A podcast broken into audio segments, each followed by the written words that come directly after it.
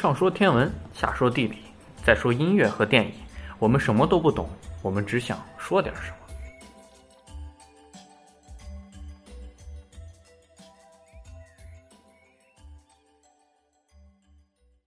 那现在我们来聊聊天文。这一期我们天文的主要内容是来聊聊三颗星星：天王星、海王星和冥王星。那么现在让十四跟我们聊一聊。嗯，就这三颗星星，它的名字很像天王、海王、冥王，所以我把它放在一块儿来讲。嗯，先聊聊海天王星，它是太阳系由内向外的第七颗行星。它的大气主要成分是氢和氦，还包含比例较高的水、氨和甲烷。因为它有甲烷，所以它显现出了蓝色。然后它是天蓝色的，而海王星是深蓝色的，也是因为里面存在有甲烷，但可能有其他的成分不一样，所以两个的颜色一个深一个浅。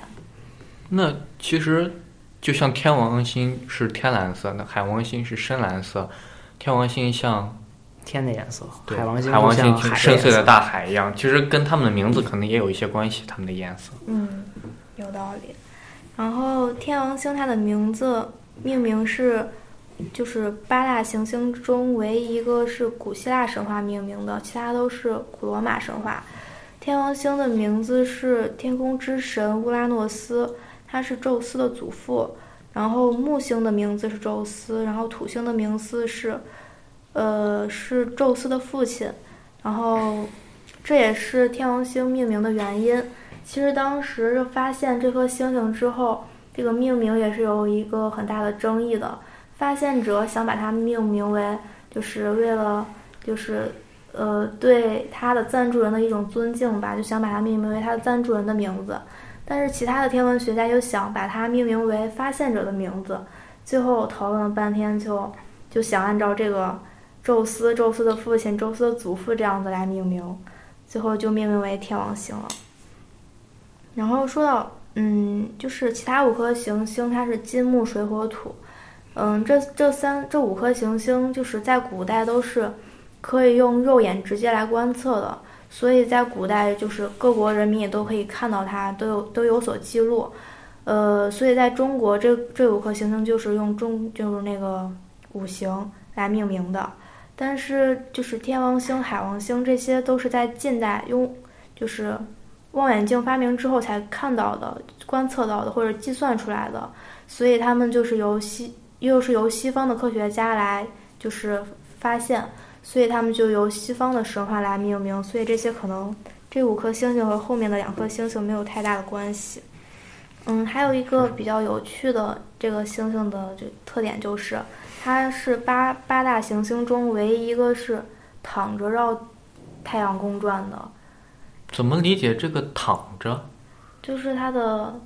自转轴比就是就跟跟那个黄道面夹角比较大是吧？近近近似于平着的，所以就那是夹角比较小。哦，夹角比较小，对对对。我搜到的是天王星，它的公转是要八十四个地球年，然后它距离地它距离太阳有三十一三十亿公里，然后所以其实因为如果它是躺着的话，那它就有四十二年的极昼和四十二年的极夜。其实这想象一下，其实是很冷，对，嗯，那热的地儿应该很热才对啊，是吗？因为它离太阳特别哦，远，因为太远，所所以热的地儿也不热，冷的地儿还特别冷。啊所以它是那个太太阳系里面最冷的一颗行星，比海王星这个离得更远的还要冷。嗯，然后再来讲一下海王星吧，它是第八颗行星，也是最后一颗。嗯，它是用罗马神话里面的海神尼普顿的名字来命名的。嗯，它的体积小于天王星，但是质量却大于天王星。它跟天王星一样都是冰巨星，呃，大气也是主要是氢和氦，还有甲烷。然后说到这个海王星，它是天王星是用望远镜来观测出来的，但是海王星它是被称为笔尖上的行行星，它是用其实是用科学家来用笔来计算出来的，是当时发现天王星之后，就是人们会对它预测轨道嘛，然后但是最后观测发现那个轨道在就是差距越来越大，然后于是就有人推测，是不是就是天王星外还有一颗行星在影响它的轨道的运行，然后就这样子算，结果在呃算出来这个轨道，结果最后再用望远镜观察就发现了这颗行星。其实这这颗行星最大的特点应该是它的那个风暴，是应该是八大行星里面风暴最大的了。对的，就据我查的资料，海王星上的风暴可以达到两千一百千米每小时。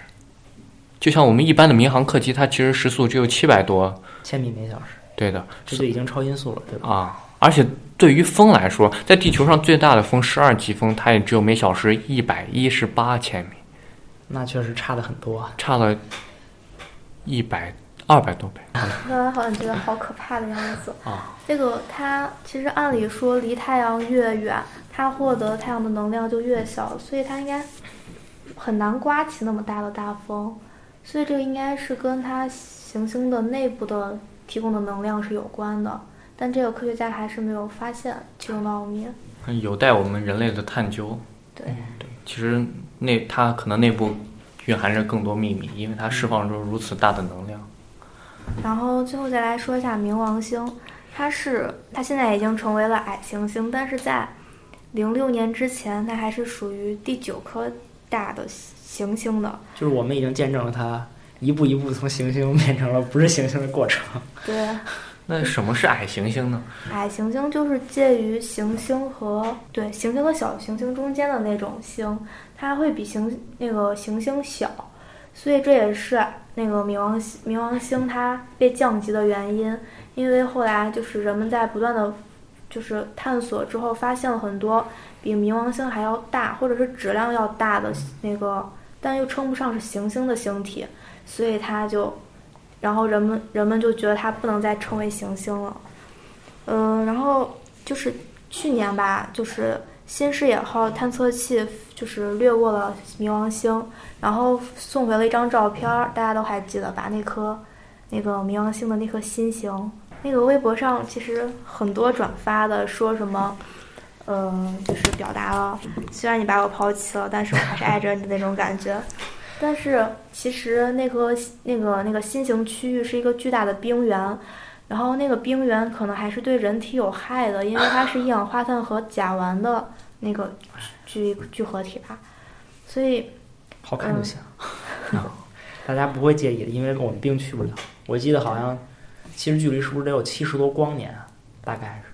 距离什么？距离地球对吧？对于地球专业数不是距离太阳是五十九亿公里，我并不知道它是多少。二点六个天文单位。啊，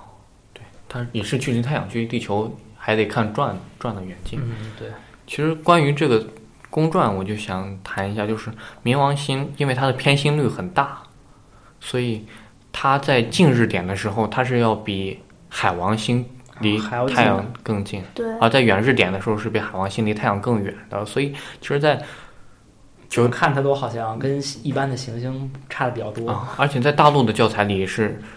冥王星在海王星之后，在台湾的教材冥王星是在海王星之前，其实都有道理。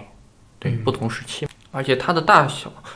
它的大小，它的体积只有月亮的三分之一，它的质量只有月亮的六分之一，所以也是它从行星变为矮行星的原因之一，因为它其实只跟一般的一个地球卫星一样大。嗯，好，它还有一个消失之谜，它是说就是天文系不是不是天文学家每次就是会估计它的大小，结果发现都比之前要小，然后